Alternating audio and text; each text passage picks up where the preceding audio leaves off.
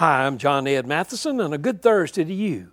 I've learned that it's very important in life to have people around me who can give constructive criticism and encouragement. I become discouraged and feel defeated when I'm surrounded by destructive, dysfunctional criticism. Constructive criticism is important. It helps us to make improvements. I experienced this when I was playing sports and going to school. I always fared much better in a class or on a team when I was encouraged and given helpful criticism. I fortunately had coaches and teachers who did this.